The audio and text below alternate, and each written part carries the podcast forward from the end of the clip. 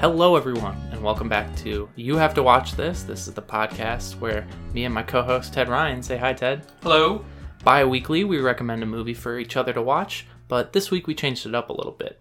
Our topic was I Have to Watch This, so Ted picked a movie that I've seen that Ted wanted to see, and I picked a movie of Ted's that I really wanted to see. So, what were our two films? The two films that we picked from each other's libraries were from my library, you picked The Good, the Bad, and the Ugly by Sergio Leone. Sergio Leone. For various reasons that we'll get into later. And the film that I picked that I wanted to see that you had seen was Call Me By Your Name by Luca Guadagnino. Yep. So, we'll do our ceremonial coin flip as to determine what movie we will watch first. As a reminder, Tails is for Ted. Good flip. It is heads. So that's me. I would like to discuss these movies in the order that we watched them. So that means we're starting with the good, the bad, and the ugly. Ted, tell us a little bit about the good, the bad, the ugly.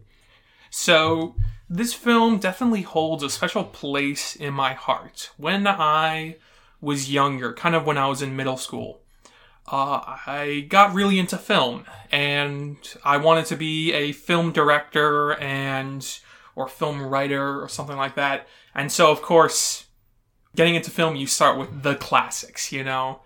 And I think I might have finished the first Red Dead Redemption around the same time, so I wanted to pick a western. And of course, the Good, the Bad, and the Ugly is the quintessential Western in the pop cultural mindset and the pop cultural zeitgeist. When you think this film, like, that is the Western. And so I remember I watched it and I really enjoyed it, and then I kind of forgot about it, you know, like it, it faded into memory. And we had recently started a role playing game campaign in the Genesys system uh, which is also known as Star Wars Edge, Star Wars Edge of the Empire.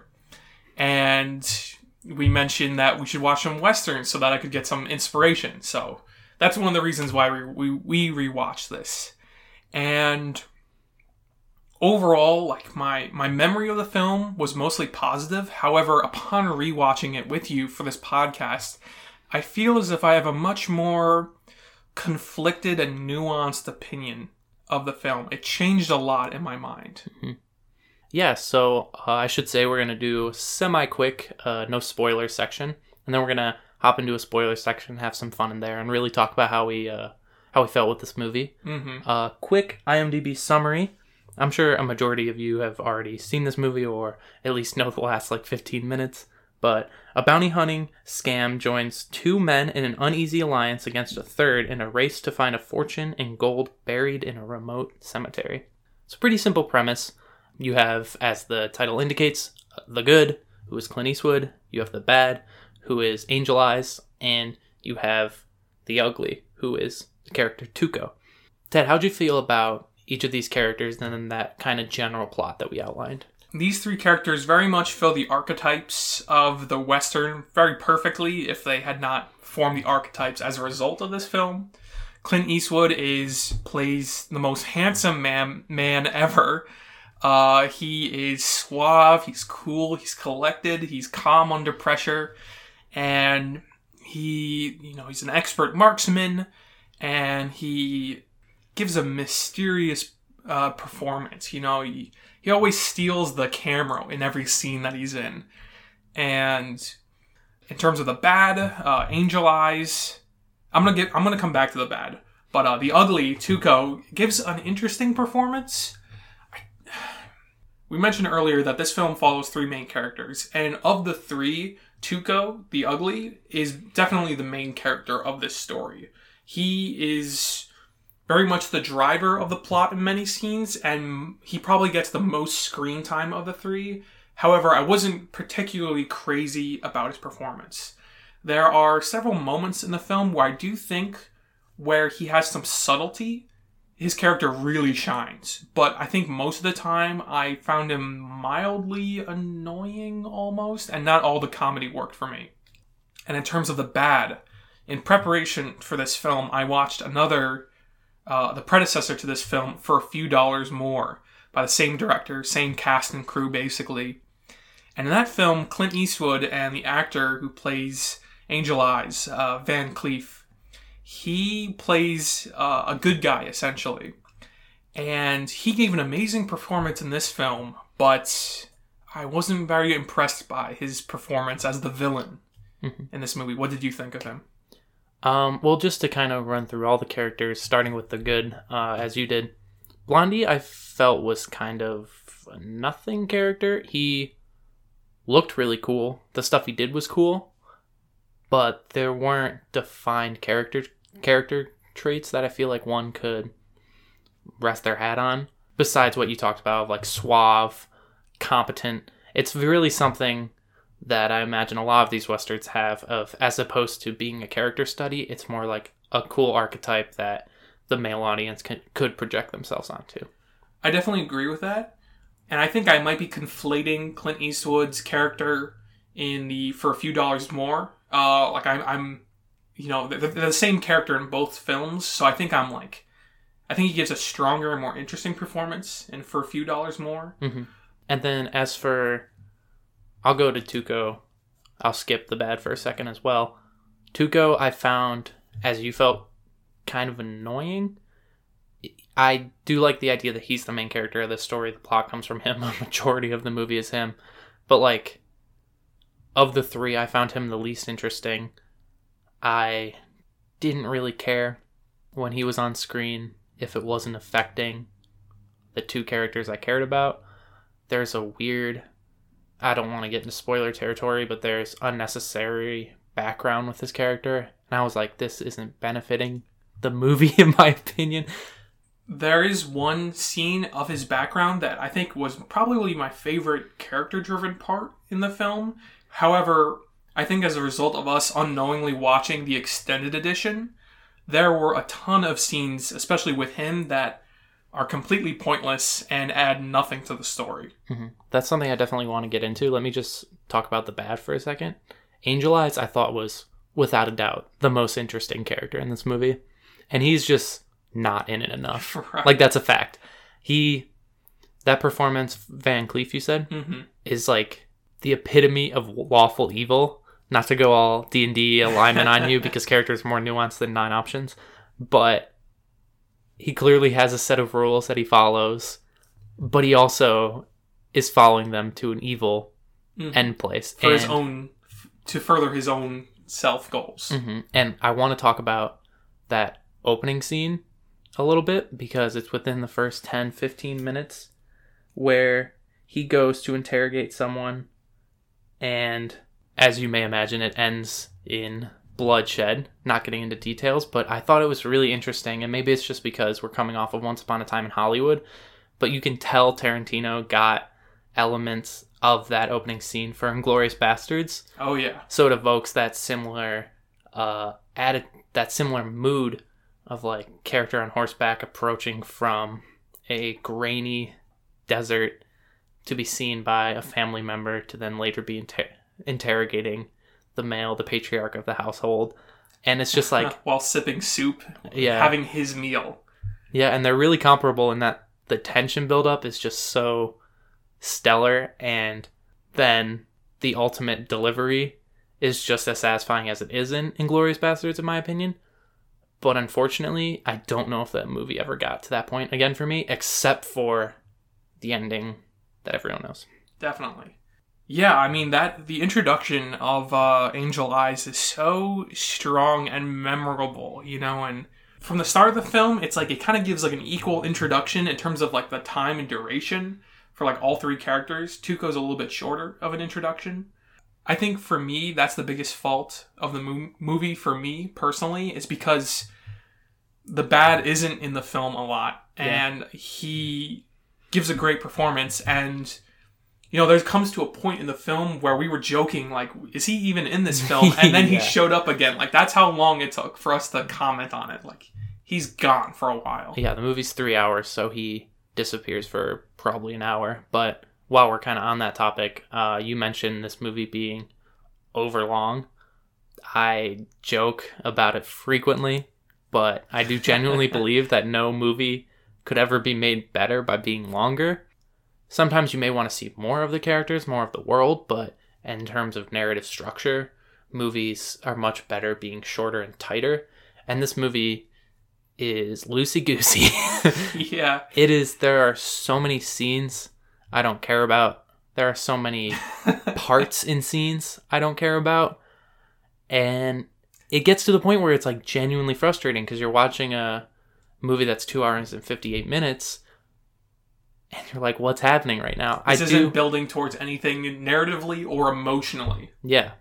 Or if it's like weird nuanced background about Tuco and his family, or if it's like Confederate forgiveness or whatever. This film, building off of that, this film takes place during the American Civil War. And I think this film is at odds with its setting, where it wants to tell a big, epic war story with hundreds of extras and horse riders and cannons going off in every direction. And then you also have this classic Western story of treasure. I don't really feel like those two properly mix together. And I think a big part of where that length, the bad pacing, and the length of the film is most visible is is where it leans more into the war aspect. Because it's like I didn't come to see this Civil War story told by a non-American that Yeah. feels like it gets it completely wrong. Yeah, definitely. But we'll get into that maybe more in spoilers because there are definitely specific scenes we could reference. Uh, I think one thing that is fantastic that needs to be mentioned is the brilliant score and music of the film. It really, in moments where I felt the pacing was bad or was getting on too long, I think it, the the score carried the film for me and really elevated, especially the ending, but a lot of other sequences to another level. I I agree. I think the score was absolutely phenomenal. That being said, for me, this was a case of it being so ingrained in the zeitgeist and the fact that I've seen the Family Guy parody and the Simpsons parody and the SpongeBob parody and all this that it f- was hard for me to take it seriously. Really, So that's like totally on me as a viewer, but it was distracting when you have that. I don't, I don't want to do it, but the, the noise we all know, the like music, and wah, wah, wah, wah, wah. there, I did it. um, it's distracting because it's like that's the parody music that is in everything, and that's no fault to the movie, but it, I, that was a note I made. Yeah, I think that's the difficulty in watching classics. You know, like it's sometimes hard to revisit the original and Yeah. not think about everything else you've seen before it. Gangster's Paradise is not as cool after you've listened to Amish Paradise by Weird Al Yankovic, you know? Or hear in a Sonic trailer.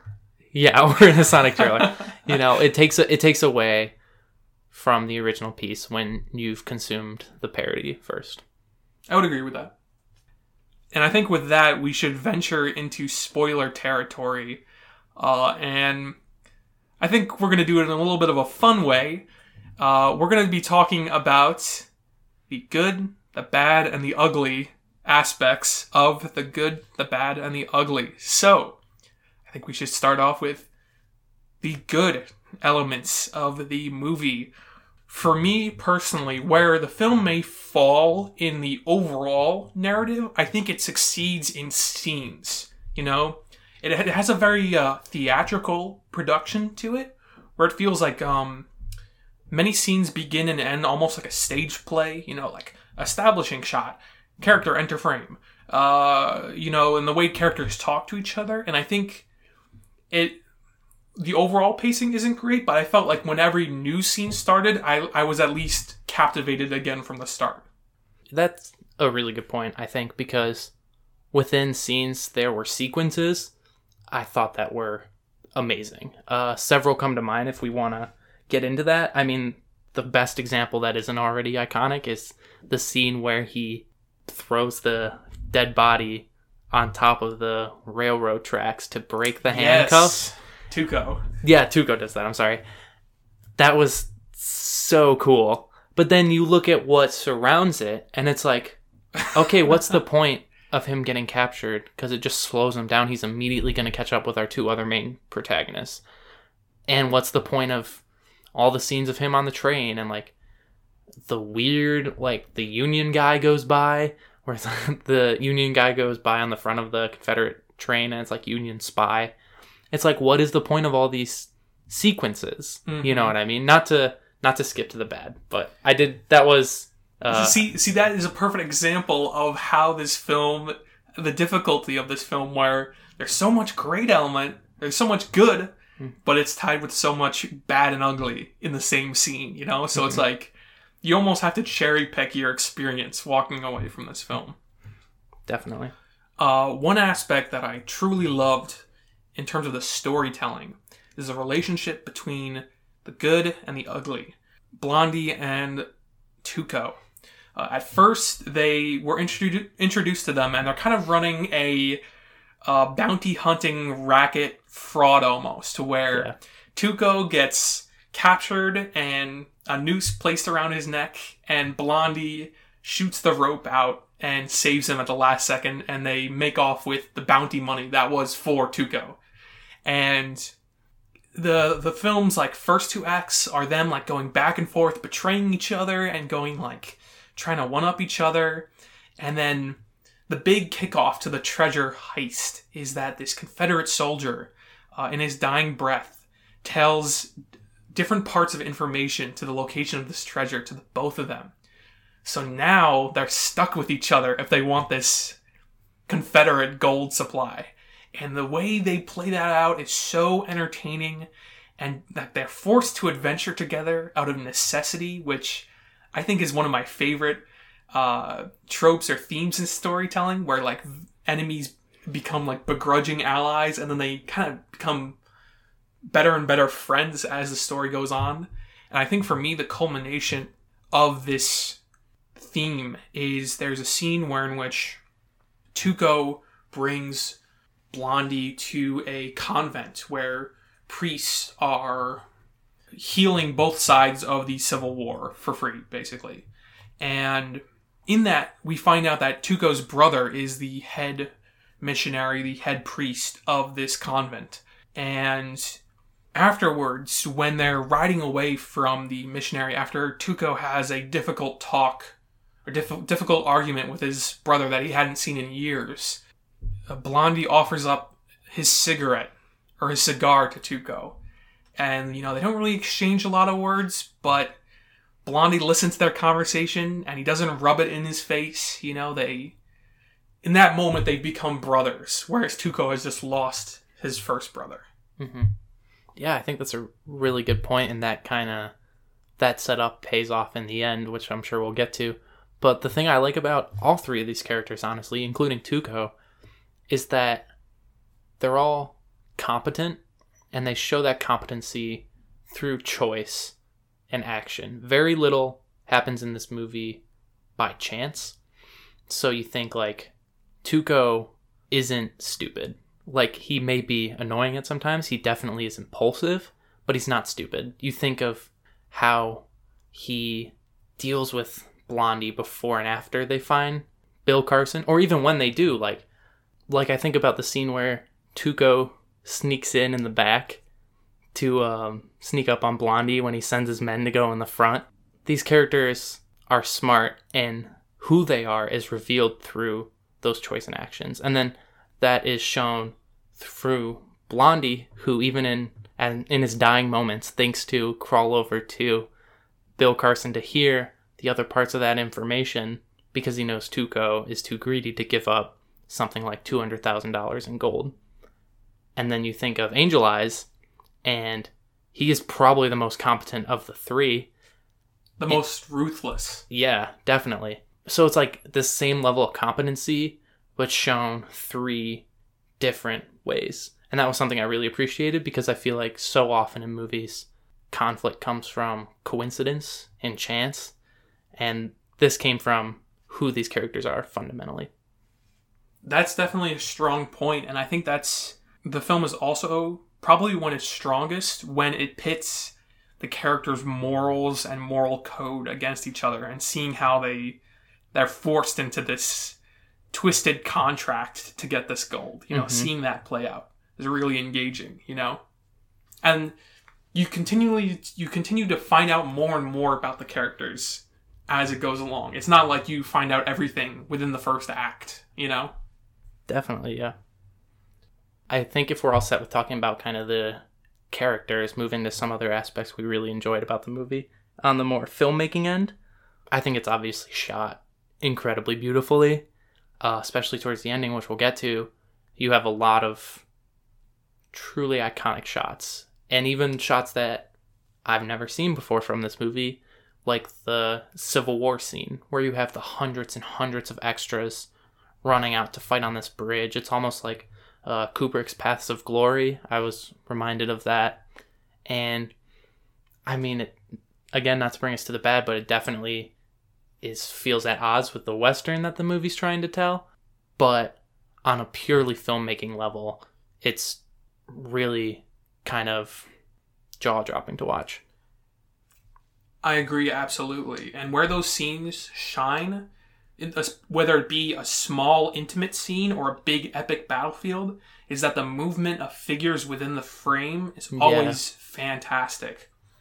The the one scene that comes to mind is Angel's Angel Eyes introduction, and we have this lockdown medium shot of the interior of this home that he's robbing and it just holds on that shot as he slowly comes closer to his target, you know, through these archways, and the way he leaves that scene in the same way where he just guns down another family member, and just pure like artistic beauty in the in the way characters move and just the beautiful production design and the sets it's just fantastic another shot that comes to mind that's definitely more on the intimate end than the Civil War scene is when Tuco's leading Blondie through the desert, and the shot is I think it's a fade into the shot. It starts with their shadows moving across the yes, desert and sand being yeah. kicked down and sliding down the dune, and it very slowly pans up to reveal like Blondie's like basically hobbling at that point, and Tuco's on his horse, kind of like Lawrence of Arabia esque. It's really like I appreciate when the movie takes time in shots or sequences to like be patient. It's when that gets dragged onto full scenes or full acts that you get an issue. And a lot of scenes like make you miss the era of filming on location.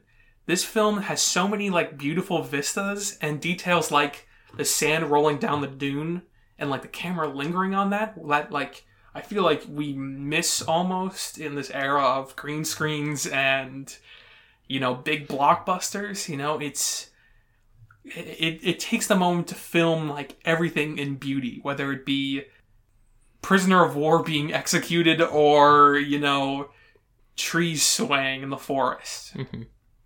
So, is there anything else in the middle, or could we move into the last say thirty minutes of this movie?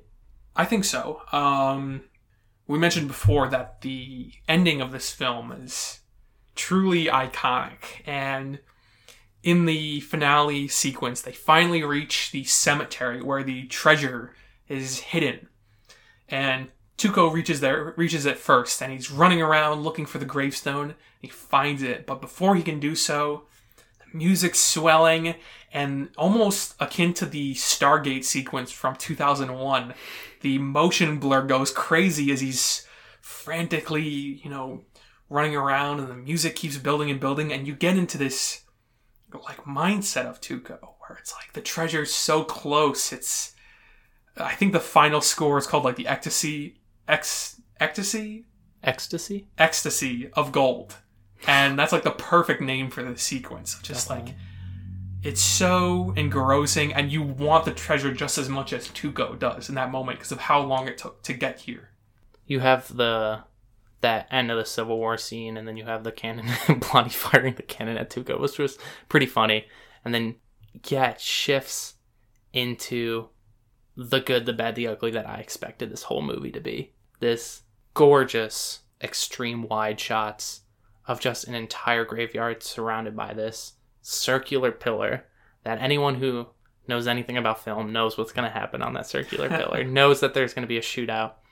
And the music, I guess it's Ecstasy of Gold, is just remarkable. It's truly what leads this sequence to transcend to greatest sequences, greatest scenes of all time, in my opinion. and the that song just you know elevates this movie from like from a western story to like a true like myth of like biblical scale you know? Like it it's so massive in scope and like ambition that you know they that they swung for the fences with that song. And it just it, it plays off entirely you know? And playing off the music the editing of that sequence is fantastic with Yeah. extreme close-ups as the three of them finally they agree to have a showdown to get the information they need you know it's a rapid intercutting of figures walking between each other and fingers slightly twitching and moving closer and closer to the guns in their holsters and you know eyes darting back and forth sweat dripping off their forehead and it just it's so tense and just it gets wound up you know and just oh it's so good I think this movie is the ultimate testament to the idea that the ending is the most important part of a movie. Because you watch this movie and a lot of it is overlong. Segments are honestly boring and unnecessary. but then you watch these last 30 minutes and who could argue the making and where it was in the western genre, but I do almost lump it with the usual suspects in the fact that a bunch of people saw this movie and they remember the ending and they forget the more typical aspects of acts 1 and 2. right With that said, do we want to move into the bad? Some of the aspects, we've already been talking about it, but more of the aspects that we didn't like about this movie. A good place to start would be the start of the movie, the title sequence. I completely forgot about that. The opening title sequence is embarrassing from a graphic design and illustration standpoint. It's like there are like stills of the film and then they are are red filters put over them and we have these cheesy little cartoons of horses running and a cannon firing. It is embarrassing, it's childish, and it completely sets the wrong tone for the film. well, it sets the tone that this is a great western being blown up by a shitty Civil War movie, which I guess, upon reflection, that's what the movie was. Right, yeah. I want to save the aspects of the Civil War for the ugly. Same. Uh, but one thing I definitely have to mention is that I feel like this this is very much a movie of white men. Yeah. Very little diversity in the actors and the characters in it. And when there is diversity, it's almost played for not racist, but definitely coming from a white perspective. You know, the Civil War is such a is such a time period that's rooted in so many uh, you know racial aspects and there is not a single black person in this entire film and i think that's such a core part of the civil war that to not even touch upon it it is kind of confounding And even just like, because you were talking about that, and I thought, like, oh, well, Tuco, uh, but that is a white Polish man, which I'd not realized watching it, but yeah, you're right. It's definitely, and maybe this was the, of the era, but I feel, I don't like that excuse as much. But yeah, it's definitely a film dominated by white men. very little women in the story when they are there they're usually mistreated or abused so that's a that's a critique i have Um, another like quick thing is the ADR is very bad. oh my god it was horrible Um, for Tuco, it's especially bad in my opinion. And then Blondie sounds weird, and then I just assumed that was Clint Eastwood's voice, but it's Clint Eastwood's old man voice because they re-recorded it for in 2001, and that's what you're hearing in the extended cut. So it was very distracting, frankly. Um, I haven't seen many spaghetti westerns. Maybe that's something you just get used to, almost like with certain animes. But I thought it was worth bringing up, even if just for a quick moment, that that is something that can take away from certain monologues. I don't have much for bad so would you want to move into the ugly I have a couple more things. more about more about specifics with things I've already talked about. So we talked about unnecessary scenes. So just to name a few that really bugged me enough to note, why do they go to a Confederate camp when Tuco is trying to find a place to take Blondie in? They literally they pull up to this Confederate camp and the soldiers are like, "We're all full here. Go to this place." And then they go to this place and no nothing happens in between. And the only the genuine only reason, like no character development happens, the only reason I could think to include this scene is to show the friendliness of Confederate soldiers. Yes. And we'll get to that in the ugly, but it's it's distracting. Why is that in the movie? Think about how many extras are in that scene. There might be maybe 40 men, 40 men in costume in the background, and then the one that talks. Mm-hmm. And then, you know, you set up a location, nighttime filming, set up some torches and lanterns, get the film rolling, all for basically in service of raising up the Confederacy. It goes out of the way to raise them up. Absolutely. The characters go out of the way to go there, and then the movie goes out of the way to go there.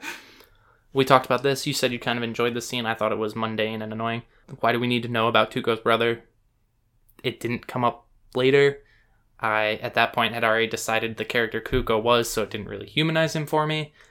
It, it, I think for me, that scene worked because of the aftermath of the scene. The scene itself, That's a really good point. kind of cheesy and a little cliche, but the interaction Blondie and, and Tuco have made it work. I like that, and I made this note before that scene came up. But the one last one I have is a useless sequence within a useless scene, in my opinion. Um, why is the Union captain's reason like? What's the reason that he gives this monologue about the virtues of booze?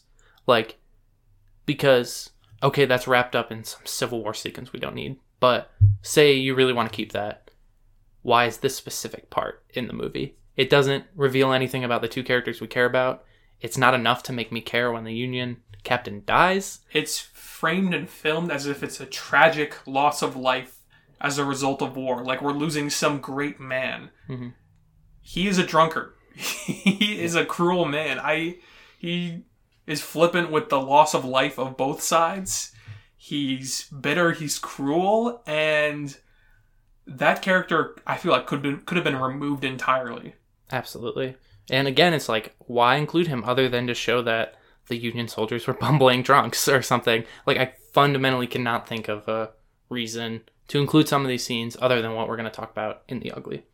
But one more thing, real quick, is you mentioned this in the non spoiler section, I believe, how you felt re engaged when a new scene started. I felt like the movie made no attempt to organically move from one scene to another. The worst example of this was when Tuco and Blondie are walking down this dirt road, talking about the gold that they're very close to after that big Civil War scene, and Union soldiers come out from the trees, and they're like, "Ah, come with us, buds." And it is revealed that they are literally walking right next to a giant Union camp. A giant valley where there are soldier encampments on both sides of the river. Yeah, with cannons and hundreds of men.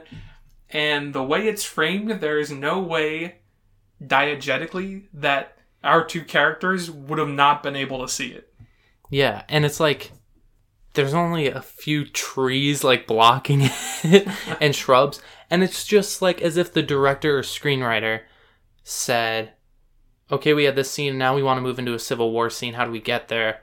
Oh, let's just have him get captured again. Oh, well, we don't really want to have a long drawn out sequence of them being imprisoned because we already have that, so let's just have them be right next to the camp."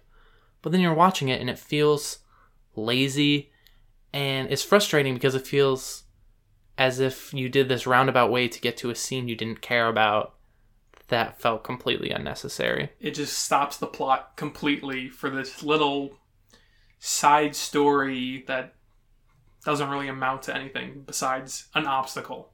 and the movie lacked those organic transitions through the whole duration of the film in my opinion building off of that, since that is a Civil War scene, I think we should get right into it. The ugly.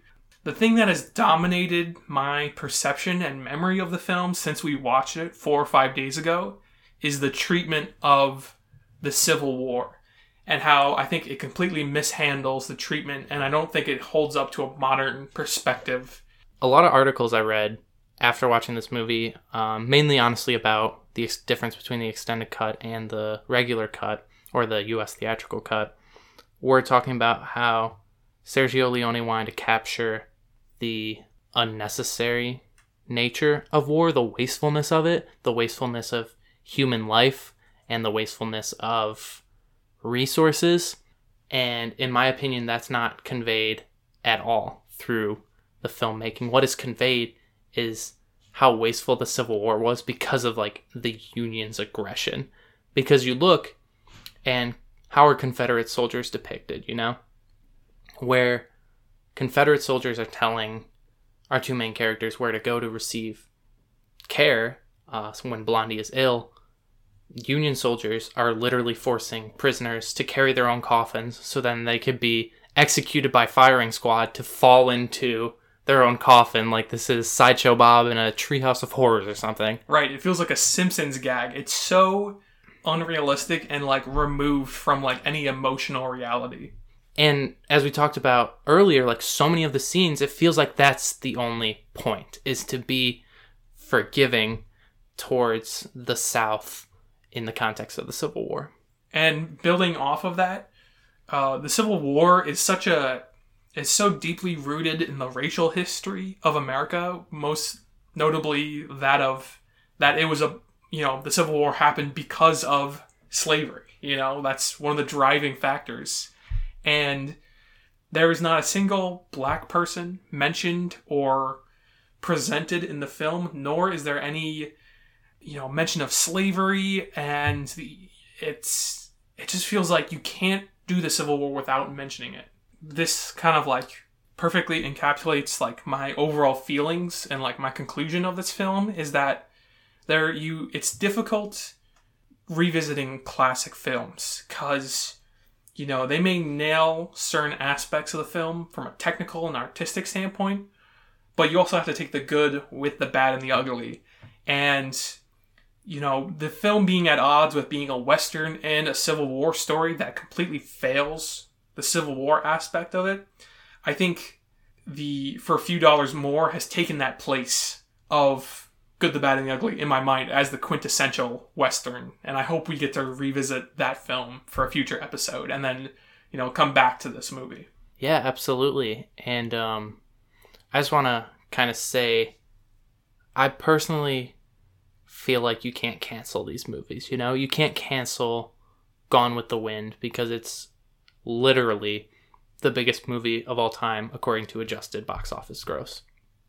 You can't cancel Roman Polanski's Rosemary's Baby because of how much of an entry that film is into the horror genre. You can't cancel American Beauty or Kevin Spacey's whole acting career, all, the movies he's been in, because of how problematic we now know him to be. Because these films are too ingrained into the zeitgeist, they're too important in film movements. But if we're forced to talk about them because of the technical aspects of the movie, we also have to talk about the problems with the movie. If you're going to talk about Birth of a Nation and the fact that it basically invented editing and film, you should start with the fact that it is racist propaganda about the Ku Klux Klan retaking a southern town from former slaves. You know what I mean? So I think people often pick one side or the other where nope, that you can't like that movie anymore because this director we now know is problematic. Or let's just pretend nothing happened and appreciate the movie because we have to separate the art from the artist. I think what is most beneficial is to appreciate the filmmaking while also recognizing when the film came of a different era or was made by people who we now know to be incredibly flawed. We discuss that. and by appreciating the technical and artistic aspects but acknowledging the things that don't hold up to a modern lens i think that gives new filmmakers a chance to revisit these old genres uh, with a new fresh perspective. You Definitely. know people always say oh the western genre is dead but i don't fully believe that. I feel like every one or two years we get a new western that feels like a fresh take you know and you know the westerns of clint eastwood and john wayne that is definitely gone the western is no longer a male chauvinist fantasy but we as a culture have moved on and and you know we've moved on to different aspects of the Western myth.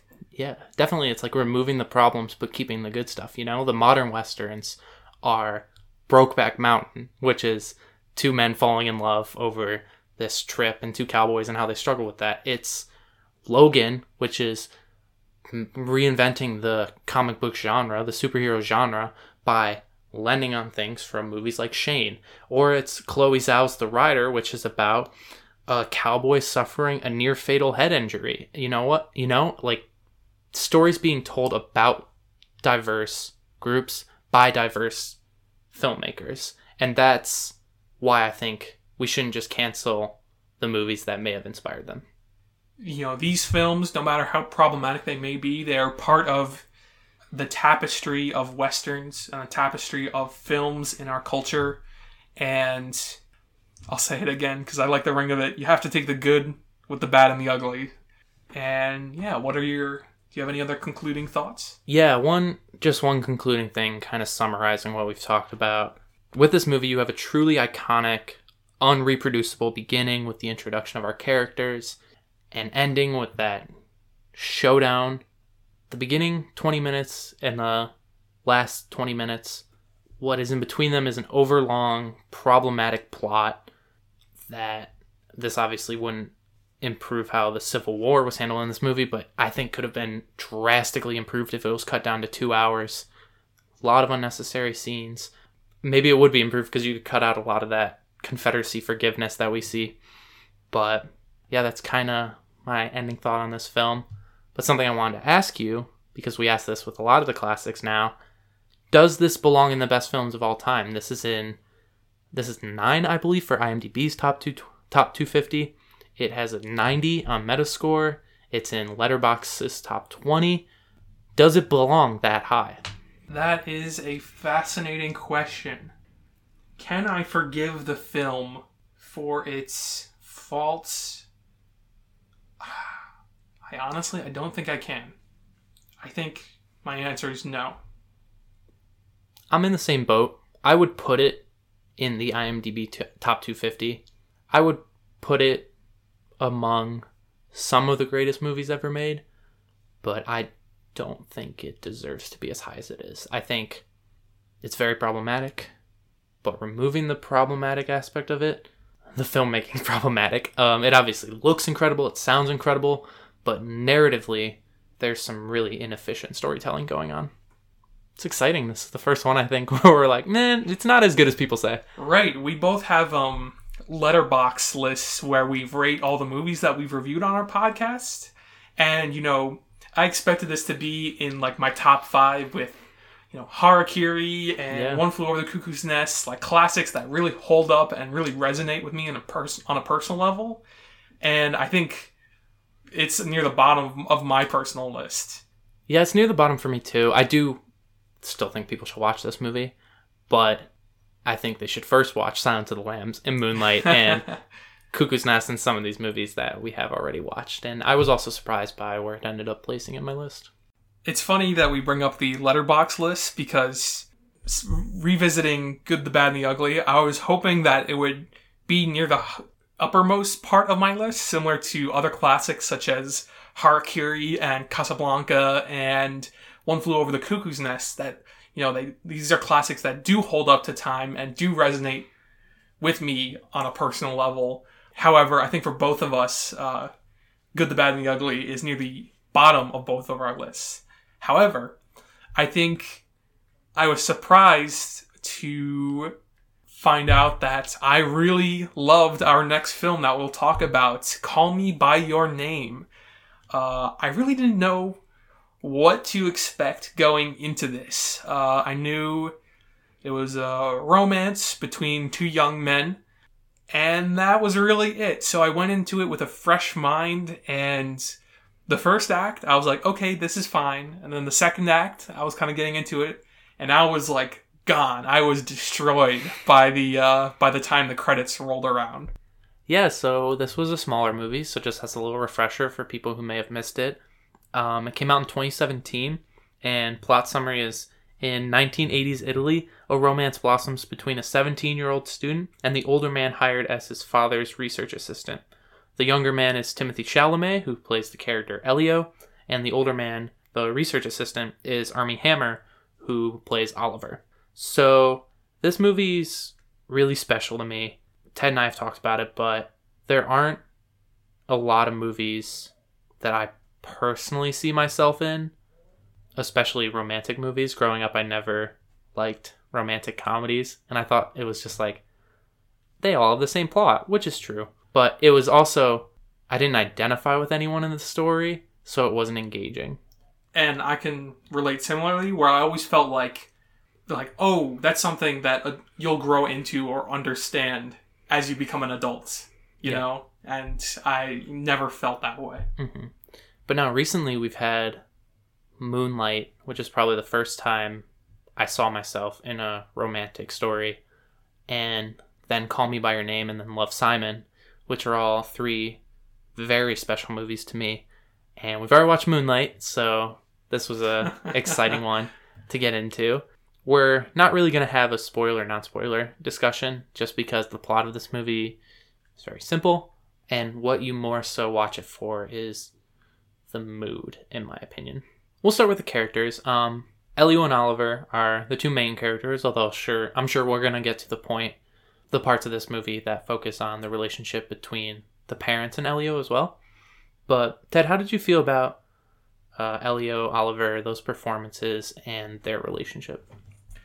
So the film really introduces us like right as we Oliver is brought into this world. Uh, he Oliver is this archaeology or anthropology student who has come to this little Italian villa owned by uh, Elio's parents, and uh, they share a bedroom and uh, sure enough, they begin to spend more and more time together, and a romance blossoms. I'll start with Oliver. I thought he was very charismatic and um, an interesting person. Oh, he has a mysterious quality to him. Uh, he's very playful and physical, uh, whereas Elio is more reserved and quiet. And so seeing their dynamic play out was interesting. I will say at the start, I didn't like Elio. I think you're supposed to kind of not like either character because Elio's very much inside his own head and is Arrogant. self critical, Yeah. to a fault. yeah he's he critiques Oliver of being arrogant, but in truth it's more so him, and he's obviously very smart in this movie, but that does come across in the beginning, and he kind of transforms as the movie progresses. And then the reason I don't think you're supposed to like Oliver in the beginning is because you exclusively see Oliver through Elio's eyes. So you, or at least me as a viewer, grow to like Oliver as Elio grows to like Oliver. Right. I think that one of the strongest aspects in the earlier part of the film is seeing their relationship evolve from people sharing a room to friends and so on. You know, like you mentioned before, the, the the film's plot itself is very simple, but it's all underneath the surface. It's, you know, the subtext that guides the scene and there are so many subtle performances and nuances to every line of dialogue and it's really uh it was really fascinating to see. It's it really like i think it like challenges the viewer by really like forcing you to put yourself into the shoes of one of those two and i've never felt so like emotionally invested or like really got into the headspace of a character like elio And you talk about the evolution of Elio's character, and I think the pivotal moment in that is when the mother is reading a German story to Elio's father and Elio. And it's about a knight and a princess, and they like each other, but they don't know that the other likes them. So the knight kind of asks himself, is it better to speak or to die? Is it better to risk something risk a relationship with this person than it is to just bottle it up, let the emotions die, let them die with you. And I, this didn't stick out to me the first time I watched it, but the second time, I kept thinking that this was sort of the queer version of is it better to have loved and have lost than to have never loved at all?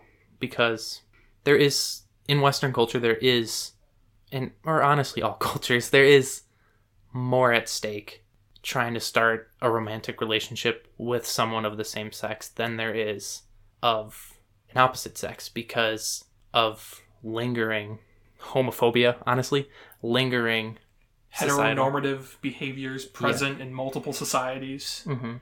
S- choosing to speak it could be the end of a relationship it could lead to you being ostracized from a friend group a myriad of things that don't necessarily fall into the ballpark of what we typically view as homophobia and that's another aspect of the movie that i really liked while we're talking about themes and why it felt right for this time right now is where moonlight is about the homophobia like the schoolyard homophobia the bullying and that aspects of it. And that's certainly important. It's still important today. Several communities, hundreds of communities have to deal with that. There are also aspects of queer life that are difficult besides that. It's hard. That extra threat of asking someone out of the same sex is a difficulty of queer life that cisgender, heteronormative relationships don't have to think about. And I think we're approaching it with queer point of views, and I think we can easily approach this film because we can relate to it. Yeah. But I think this film would even work for uh, cis hetero people as well. I think the film perfectly describes that queer experience and the the complex emotions that that brings with it uh, through not only Elio's uh, performance himself, but the way his relationship dynamic changes with the loved ones that he surrounds himself. And I think that's best illustrated with the uh, relationship that Elio has with his girlfriend, Marzia. And I think that is another aspect of LGBTQ plus identity that isn't explored often in movies is not to say that it's a choice, which it obviously isn't, but that experimenting that a lot of people kind of do with people of the opposite sex with what is viewed as heteronormative um, before they like kind of come out to themselves as is being phrased. So Elio seems genuinely attracted to Marzia, and he may have been. Um, his identity identity is never explicitly laid out, but in this specific instance, he falls for Oliver. And what I really like is it's so quiet, and it's not the part of the movie that you remember a year after seeing this. But I really like when Marzia sees him emotional in the car. She knows what most likely happened, and she just comes up and is like, "I'm not angry." friends for life. And I think that's really special, and that's how the movie chooses to handle a majority of the reactions, which I'm sure we'll talk about, but just that exploration of both worlds when you're young, as you're trying to figure out who you're who you are, that nuance you don't see a lot in even the LGBTQ plus movies we do have. Definitely. And I think building off of that, this film is very much an exploration of Elio's sexuality. One of the conclusions that I feel like I personally came to after watching this film is that I think perhaps their relationship didn't work out because Elio was more interested in the idea of Oliver than Oliver himself as an actual person. I think Oliver represents kind of like the gateway to his new sexuality and they do enjoy each other, but I feel like they're you know, there's little hints of like tension between the two all throughout it, even from the very beginning before they start becoming romantically involved and afterwards. And I think when they make the trip to that one city, I don't remember, but I think it's somewhere else in Italy before uh, Oliver eventually flies out of Europe. right there's there's there's one line where it's like uh, in the song that's playing overhead uh, there's there's nothing behind those eyes you know and constantly the characters hide their eyes in sunglasses and you know, I don't know if I'm reading too into that, but I think they, you know, Oliver was a mystery, an enticing, seductive mystery. And when they f- fully met each other, they realized perhaps it wouldn't work out. And it was more of a thrill. I don't think that's wrong. I don't think there's any wrong interpretation of a movie as subtle as this. But I do think I kind of disagree. I think it may have been infatuation. It may have been I'm in love with the fact that I get to fully express this love. But I do think there was something about the other for each of them, for Elio and Oliver. Because that conversation with the dad, they talk about how truly good Oliver was. And then there's like that pause, and Elio's like, but he was better than me. And then the dad stops him and is like, he would have said that about you. So I think there is that genuine love that may be wrapped up in the things you're talking about, but I don't think it's exclusively the idea Right. of Oliver. I, it's like I, I, I don't, I definitely agree with both you, yours and mine. It's just like, it's very, like we said earlier, this film is wrapped in subtext. And so, you know, life, like life, it's very complex and it's not very, nothing's really spelled out to the Yeah. audience. So, I don't know, maybe I'll, my, I'm still making up my opinion of the film as we're discussing it right Yeah. now.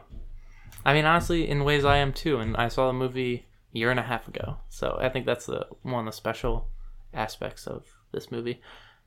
I kind of would like to move into something you brought up, is the exploration of Elio's sexuality, uh, if you don't mind. Sure. So, fruit, specifically peaches and apricots, is shown as a symbol for lust and sexuality, which I picked up from the movie, but you informed me was from Roman mythology. exactly that stands for love and, Love and marriage and courting hmm. behavior. and fruit is always shown as Elio is longing for Oliver. The shot that stands out in my mind is the long shot of the apricot tree before Elio walks over to Oliver, who is reading something he doesn't understand. So Elio's in his chair, he gets up, and as he's bonding with Oliver, which you don't actually see, you just hear, is just showing this apricot tree.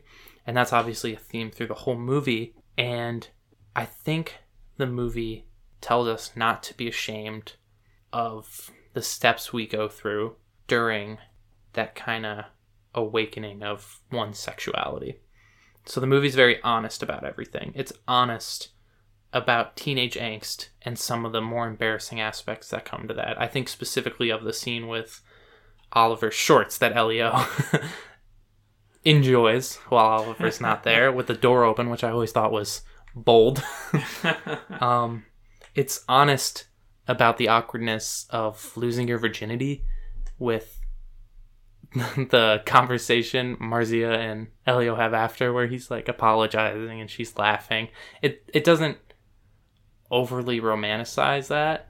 It captures the romantic aspects of it, but it doesn't create like you're watching a movie. This is magical.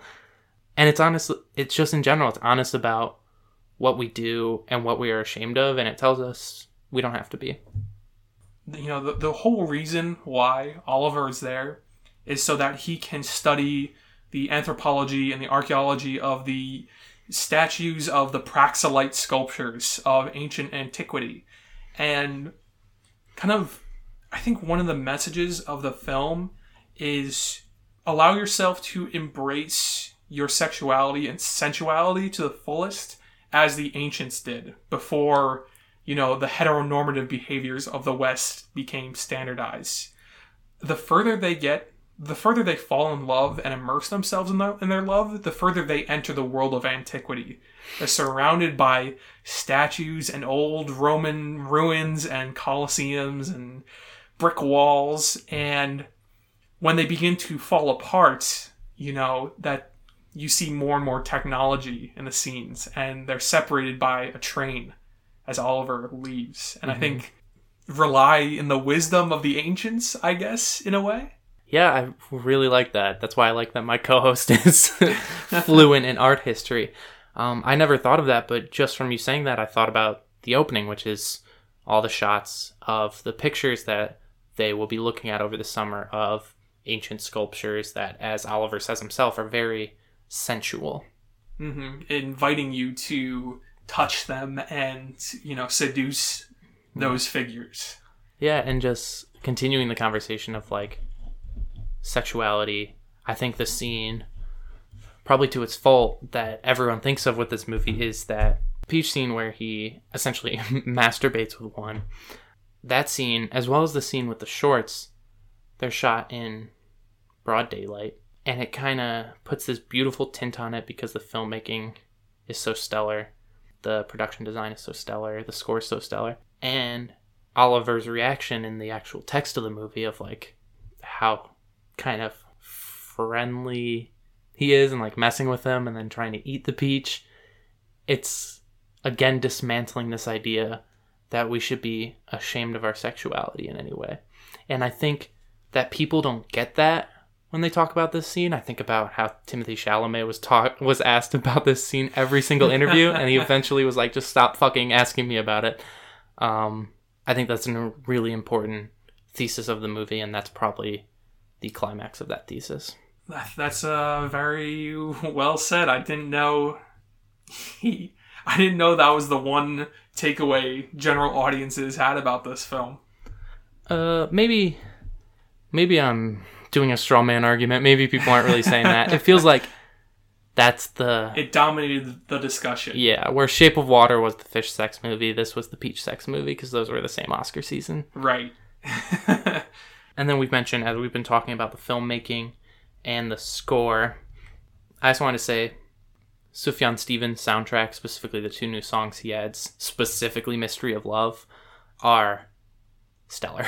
Beautiful. They're stuck in my head. yeah, they're.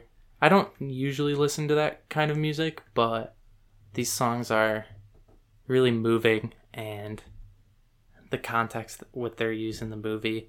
I mean, that the beautiful shots of Elio waiting um, for Oliver to come back while they're in that weird session of Oliver kind of ignoring Elio and the weird like film skipping view almost Hmm. the like color gradient is you don't see that again in the movie but it just kind of captures the essence of the filmmaking in this movie. I don't know if i'm making sense but i think we talked about afterwards how this movie kind of encourages daydreaming based on the typical plot the long run time and most importantly the beautiful score and scenery.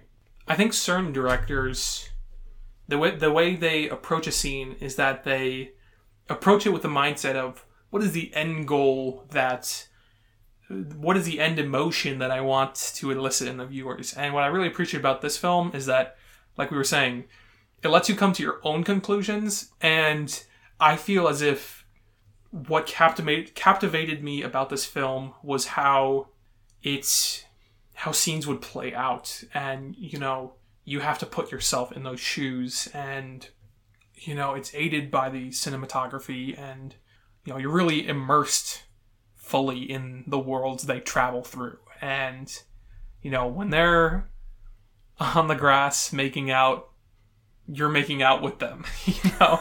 If it's you are made an active participant in the sensuality of the film similar to the fly in a weird comparison the way sex was filmed.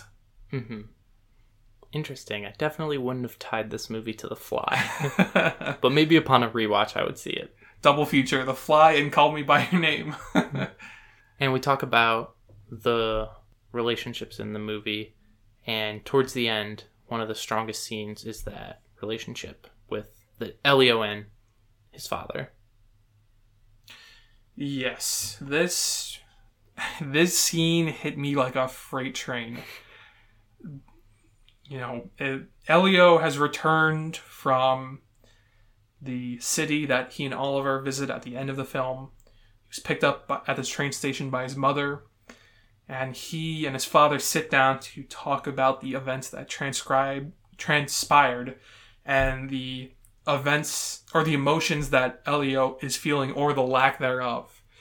And his father essentially tells him that you know in every relationship you're going to put in some and then if when those relationships fall apart you'll you'll never be the same again. You'll never be whole again. And even though there is hardship to feel in relationships, you have to you can't deny yourself the feelings associated with that because if you try and deny yourself the hardships that come with a breakup, then you'll you deny yourself the joy and the the fun and the adventure of said relationships and you have to take the good with the bad and the ugly. Enough.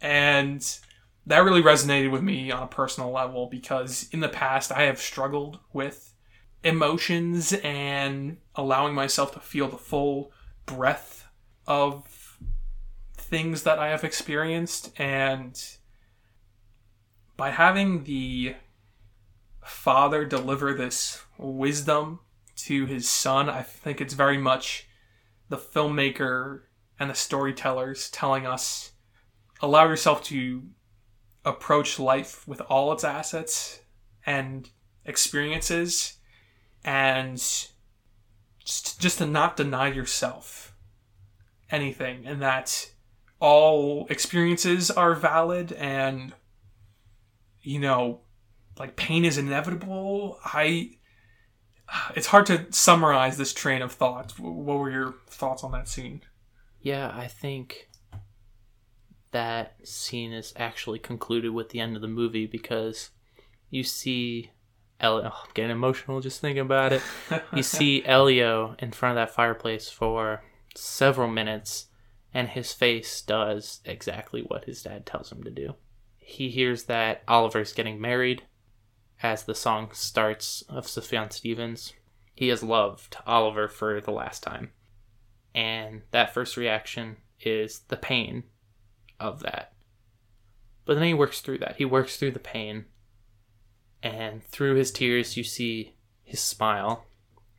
And that smile is what the movie ends on. And it's telling us that, as the father says, if you bottle up the sadness associated with a relationship ending, you're also bottling up the joy that came in that relationship. And that, as hard as it may be, if you bottle that up, you're losing a part of yourself. And then if you do that every time a relationship goes south, you are left empty at 30 because you lost all those parts of yourself. And I think that's incredibly special and important. And I really appreciate that they tell us that and they show us that. Um, it leads to one of the most emotional endings for a movie and also one of the most subtle endings for a movie in the last several years, in my opinion. I also think there's a lot of value to it coming from the father figure in this movie. He's very progressive for today, but especially for 1983 when the movie takes place. When Elio's like, I almost had sex with Marzia, he's like, Why didn't you? And he engages on that. And that has clearly led to the mature nature that Elio exhibits. And he also, he doesn't tease him, he doesn't make fun of him for not engaging. He leans into it and asks and tries to, you know, get him to open up in that scene. And, mm-hmm.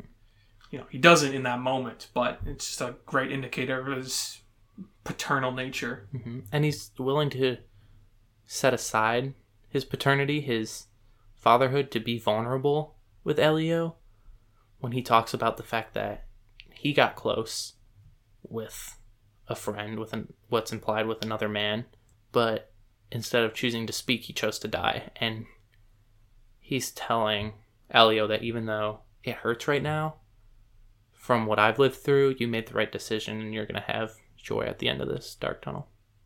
And I think that's the perfect note to end this film on. Do you have any other closing remarks? Not really. I just want to say I feel bad if we spoiled stuff if you haven't seen this movie. But if you haven't seen this movie, if you're queer, this is for me personally and for Ted now, this has been a great movie to see ourselves in. If you're straight, switch it up for a change. See some other people. Uh, Get a new perspective. Yeah, we've done it growing up. We did it When Harry Met Sally, Scott Pilgrim versus the World. You can do it for Call Me by Your Name and Moonlight and whatnot. Um, and then if neither of those interest you, I think the filmmaking is really stellar. So definitely, this is a phenomenal film. I'm so glad I picked this. yeah, I mean. Yeah. yeah, and I'm I think this is one of the great joys of doing this podcast with you is you know you being able to introduce films that I've never been exposed to and being able to explore emotions that I've never really seen in media depicted before. hmm So you have to watch this Yeah, episode nine. this was a lot of fun. This is one of my favorite conversations, and I'm excited to do it two weeks from now. Ted, what is the genre we decided on? So we discussed several options and we decided to once again do science fiction for our next topic. So, Clayton, what film am I going to be watching for this coming week? So we've done sci-fi a couple times, and it's never exactly been the movies you would think of with sci-fi. So We've done The Fly, yeah, we did the Fly and Train to Busan, Train to. Busan, kind sort of a of. science fiction Mhm. horror, you know. and then did we do another sci-fi We, section? we did Metropolis and Children of Men. Yeah, so movies they don't necessarily think of as sci-fi, and I want to continue that by choosing an animated film, Oh, specifically Your Name. This is oh, okay. this is a body switching movie that you do not think of when you hear the genre sci-fi, but this is our podcast. I'm going to say it counts. Um, yeah, I don't want to give much away other than it's a body switching movie and it's an anime that came out in the last several years, and a lot of people really love it, including me. So I'm excited to share it with you. Awesome. Well, this makes me feel good about my choice for science fiction film. I had a little doubt and hesitation in my mind because I don't know if it fully fits science fiction, but I think we found a new classifier for it. Uh, the film that I would like you to watch is David Lynch's Eraserhead. Ooh, okay, I'm excited. This is a film that David Lynch is very, very near and dear to my heart. Twin Peaks: The Return is the greatest piece of media I'll, I'll ever consume, and as a creator, if I could even approach a, a, a, fraction of how great and amazing that was, I'll be content with my life. And Eraserhead is just a phenomenal film, and it. I saw it maybe a year ago, and I still think about it every day. Awesome, I'm excited. I know David Lynch is very special to you, and he's a director I have almost zero experience with. So I think starting with one of his earlier films is going to be a good introduction into a filmography I really want to dissect. So Awesome. cool. So our intro song is Outro by Vulfpeck. The artwork of the thumbnail that you are currently looking at, if you look down at your phone or whatever device you're looking at, is done by me. You can find my artwork on Twitter and Instagram at these fine times. However, I'm more active on Instagram. Uh, Clayton, is there any place our beautiful, wonderful listeners can find you? Yeah, I um I host two other podcasts. One is also movie related, the Terry Talks podcast. Hoping to do some more regular episodes with that coming soon. Um, past conversations include Marvel and Game of Thrones and Mission Impossible, so that's a lot of fun. And then kind of diverging from movies, I have a Stories Worth Sharing podcast where I interview different hosts, different guests. Different hosts interview different guests. Um, Ted has interviewed a professor. I interviewed the assistant director of Res Life. Uh, it's a really fun way to spend an hour with someone and really deep dive into uh, who they are, what they do, um, and that's a lot of fun. So if you can, if you can stand my voice, um, I highly recommend both of those. All right. Thank you, everyone, for listening, and we will see you soon. Bye.